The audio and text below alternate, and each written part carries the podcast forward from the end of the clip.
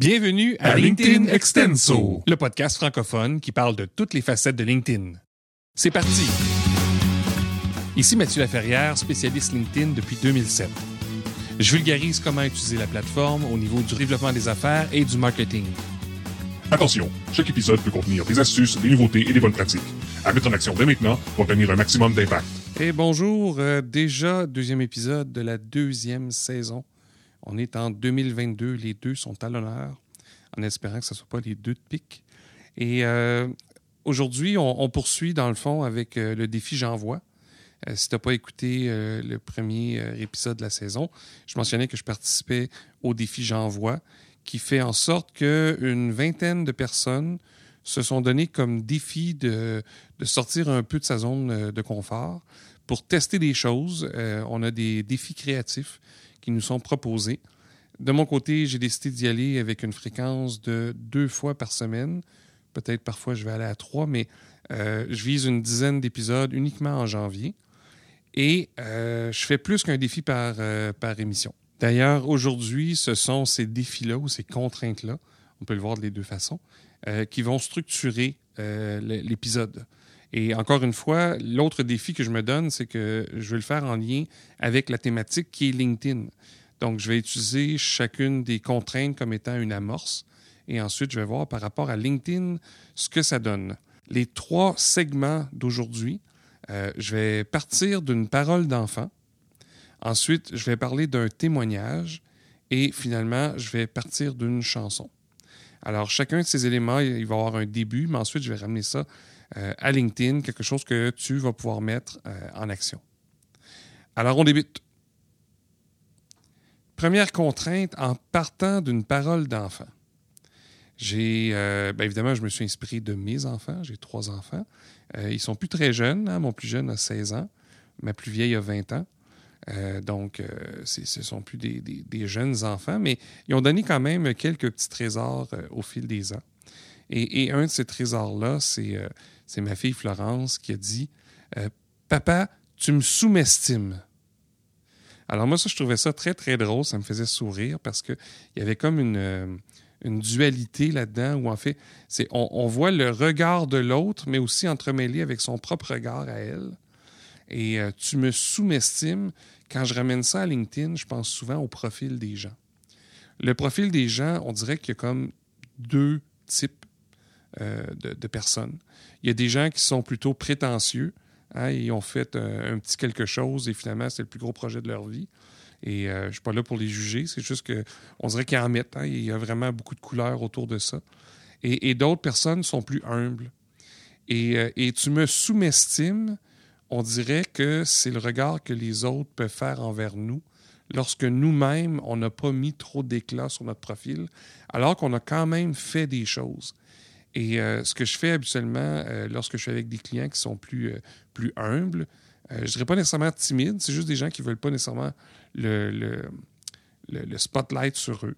Alors, ce que je fais, c'est que je leur demande, ben, les autres, ils disent quoi de toi? C'est quoi les mots qu'ils utilisent, etc. Puis c'est ça un peu la tournure qu'on va faire. Exemple, ah ben mes, mes fournisseurs aiment bien telle, telle, telle chose. Et ça permet d'utiliser les mots des autres pour se mettre un peu en avant-plan. Alors ça, c'était la première contrainte euh, qui me ramène à une phrase qui m'avait fait très rire il y a longtemps. Deuxième contrainte, on va rester quand même un peu au niveau du, euh, profil, euh, c'est les témoignages. Donc, témoignage d'un client. Dans ce cas-ci, c'est un client, mais c'est aussi, une collaboratrice. Dans le fond, on collaborait sur ce projet-là. Mais c'était elle qui était mon client direct. J'aurais pu euh, en utiliser plusieurs, nécessairement, au fil des ans. Euh, on en accumule. Euh, mais celui-là, il m'a particulièrement touché. Donc, c'est de Julie. Et je la lis. Donc, il y a de ces gens qui nous aident à être meilleurs professionnellement, à pousser plus loin une partie de notre expertise pour mieux servir nos clients. Mathieu, chaque fois que je travaille avec toi, j'apprends une nouvelle partie de mon métier. Chaque fois que je t'invite à collaborer sur un de mes projets, j'ai la conviction qu'on pousse plus loin l'expérience et que ça fait une réelle différence. Merci Mathieu. Donc, moi, quand j'ai lu ça, évidemment, ça ça m'a fait prendre conscience de, de la force de cette collaboration-là. et, de voir qu'on s'apprécie mutuellement. Et, ça, bien évidemment, la, personne me l'a écrit comme ça, euh, dans, un message, c'est peut-être même un post sur LinkedIn. Et c'est un peu une occasion manquée parce que ça, ça va disparaître dans le temps. D'ailleurs, petit truc à mettre en place dès maintenant, si ce n'est pas déjà fait, quand les gens t'écrivent euh, des commentaires ou t'envoient des messages, fais une capture d'écran et rassemble ça à quelque part.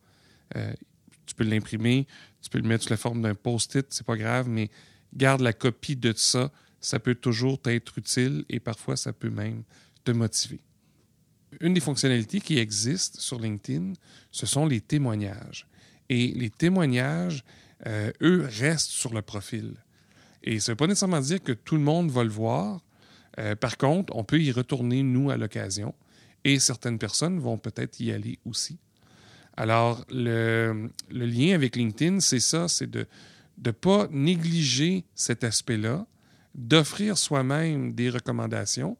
D'ailleurs, il y a deux moments clés où est-ce que je propose aux gens de le faire. C'est à Noël, au lieu de faire des cartes de Noël. Euh, les cartes, c'est bien aussi. Euh, mais ceux qui cherchent une alternative, le fait de faire une recommandation aux gens en fin d'année pour souligner des collaborations qu'il y a eu dans l'année, euh, je trouve que c'est une belle, une belle attention. Et l'autre moment, c'est le 8 mars. Pourquoi le 8 mars?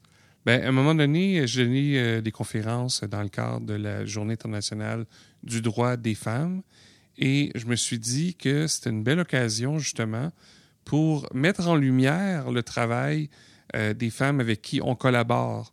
Euh, j'ai remarqué personnellement que j'avais peut-être, je ne sais pas si c'est un biais ou quoi que ce soit, mais quand j'ai regardé le nombre de recommandations que j'avais fait dans le passé, il y avait probablement quatre fois plus d'hommes que de femmes, alors qu'à tous les jours, je travaille autant, euh, sinon plus avec des femmes. Donc, qu'est-ce qui fait que j'ai favorisé un versus l'autre? je ne sais pas avec le recul. J'ai juste des hypothèses. Peut-être que euh, avec les femmes, j'ai plus de facilité à leur dire directement, euh, tandis qu'avec euh, des confrères masculins, ça s'est fait en ligne. mais il y a un danger là-dedans, c'est que c'est l'impact que ça donne. Si ça fait en sorte que les hommes en reçoivent plus que les femmes, bref. L'idée derrière ça, c'est d'utiliser cette date-là pour se demander ben, quels sont euh, les femmes dans mon réseau que j'aimerais euh, voir briller, euh, des gens, des, personnes avec qui j'ai apprécié travailler, etc. Bref, deux moments pour recommander des gens. Ça, ce que ça va faire, c'est que certaines personnes vont vouloir te recommander par réciprocité. Et l'autre chose aussi qu'il faut considérer, c'est que faut pas hésiter à demander des recommandations. Quand on a aimé travailler dans un certain projet, euh, quand on a mis euh, à contribution nos talents et tout ça, nécessairement, il y a quelqu'un qui devrait être en mesure de mentionner ça. Donc, oui, donner, mais aussi demander. C'est hyper important. Finalement, dernier segment, euh, en partant d'une chanson. j'ai creusé auprès d'un groupe que j'aime beaucoup qui s'appelle Muse. Et là, ben, j'ai fait le tour de quelques chansons. Il y en a qui parlent d'environnement et tout ça. Mais toujours le fait de ramener ça à LinkedIn, euh, c'était pas évident. Et, là, je suis tombé sur euh, une des chansons. Je pense que c'est la deuxième qui joue le plus euh, en spectacle. C'est Time is Running Out.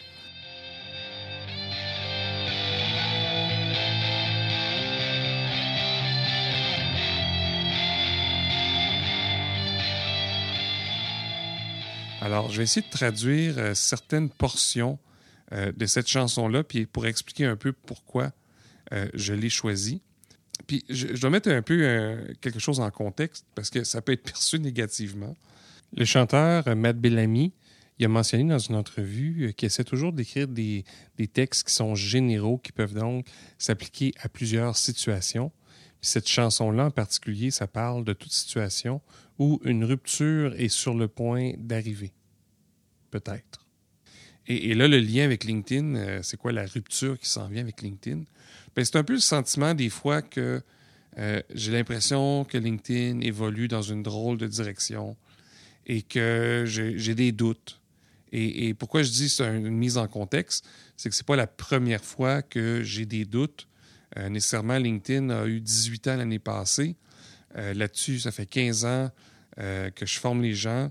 Il y a des moments que je me suis dit, mais mon Dieu, pourquoi ils font ça? Ça ne fonctionne pas, etc. Et, l'idée derrière ça, je, pense que c'est juste sain. C'est pas de dire LinkedIn, c'est pas bon ou LinkedIn, ça, s'est trop transformé, je m'y reconnais plus mais c'est de, le, remettre en avant-plan. Qu'est-ce qui fait, qu'est-ce qui a changé pour être capable de voir maintenant comment moi je vais m'y adapter. Alors, euh, on commence. Euh, je pense que je me noie, asphyxié. Je veux briser ce sort que tu as créé. Alors, juste ce premier paragraphe-là, ça donne un peu l'impression euh, LinkedIn a changé et commence à prendre trop de mon temps.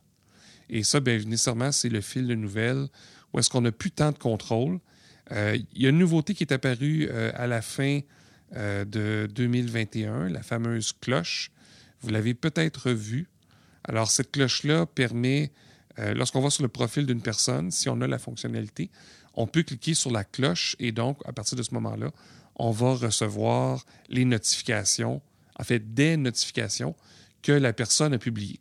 Alors ça, c'est intéressant si euh, on suit peut-être 4-5 personnes, j'ai l'impression que ça va devenir n'importe quoi si on en suit une vingtaine, une centaine. Vous imaginez le nombre de notifications. Surtout si on suit des gens qui sont très, très, euh, euh, on va dire, des, créateurs très prolifiques. bref, ça reste à voir, mais ce sentiment-là de se sentir asphyxié, de se noyer, dès que je l'ai lu dans ma tête, je faisais le lien tout de suite avec le fil de nouvelles. On poursuit, deuxième paragraphe. Tu es quelque chose de magnifique, une contradiction. Je veux jouer le jeu, je veux la friction. Donc, l'affrontement. Et, ça, ça revient toujours au fait que, pour moi, LinkedIn, à la base, c'est merveilleux. Je veux dire, il n'y a pas aucune autre plateforme qui a mis en place les éléments qui nous permettent de briller au niveau individuel, qui nous permettent de nous connecter ensemble, donc il y a un volet collectif, il y a le volet aussi des interactions puis de la communication au travers de ça. Et à quelque part, lorsqu'on choisit les bonnes personnes, euh, lorsqu'on adapte un peu son fil de nouvelles, on a la bonne information. Donc, le potentiel en soi, euh, pour moi, c'est. J'ai toujours euh, cet émerveillement-là par rapport à ce que LinkedIn peut être. Maintenant, en cours de route, on se rappelle le premier paragraphe, j'ai toujours des doutes comment ça peut évoluer. On poursuit, peut-être un peu un peu plus dark. Tu seras ma mort, yeah, tu seras ma mort. Alors, tu seras ma mort, j'espère que non. On va poursuivre au refrain, au refrain en fait, désolé. Euh, l'enterrer, je ne te laisserai pas l'enterrer, je ne te laisserai pas l'étouffer, je ne te laisserai pas l'assassiner. Évidemment, c'est une traduction, donc en anglais, ça sonne un peu mieux. Euh, nous manquons de temps et nous manquons de temps. Tu ne peux pas l'envoyer sous terre. Nous ne pouvons pas l'arrêter en criant. Alors ici, ça c'est un peu un rôle que, je me donne de peut-être lanceur d'alerte quand je vois que ça n'a pas trop euh, de sens. Euh, c'est d'aller appuyer les gens justement qui décrivent des changements qui ont été effectués. Euh, dernièrement, début janvier, j'ai vu que LinkedIn, même peut-être fin, fin décembre de 2021, euh, LinkedIn a apporté des changements au niveau de l'interface du profil. Et là, ça nous prend comme 4-5 clics pour arriver au même changement qu'auparavant. Donc, au niveau interface usagée, c'est vraiment pourri. Et euh, ça ne m'empêchera pas d'utiliser la plateforme, mais j'ai l'impression que ça complexifie les choses pour rien. Et, si je vois qu'il y a des, gens qui, qui chialent en ce sens-là, ben, je vais aller appuyer euh, ce mouvement-là pour que LinkedIn puisse s'améliorer dans le fond. Euh, ils le font pas tout le temps, mais je pense qu'à l'occasion, ils vont demander euh, l'avis de certains euh, power users, donc des gens qui utilisent beaucoup la plateforme. Et ben, quand je peux aider, ben, j'aime ça le faire. Alors, on poursuit. Je voulais la liberté, mais je suis limité. J'ai essayé de renoncer à toi, mais je suis dépendant. Et, ça, au niveau de LinkedIn, euh, moi, je le vis. Euh, peut-être que d'autres le vivent aussi. Mais on est comme pris un peu avec LinkedIn. beaucoup de nos contacts sont là-dedans. Même si certains sont plus actifs, c'est via cette plateforme-là qu'on peut parfois les rejoindre. C'est pas la seule plateforme qui existe, mais on devient dépendant. moi, je me connecte plusieurs fois par jour. Donc, il y a ce volet-là un peu qui peut être perçu négatif.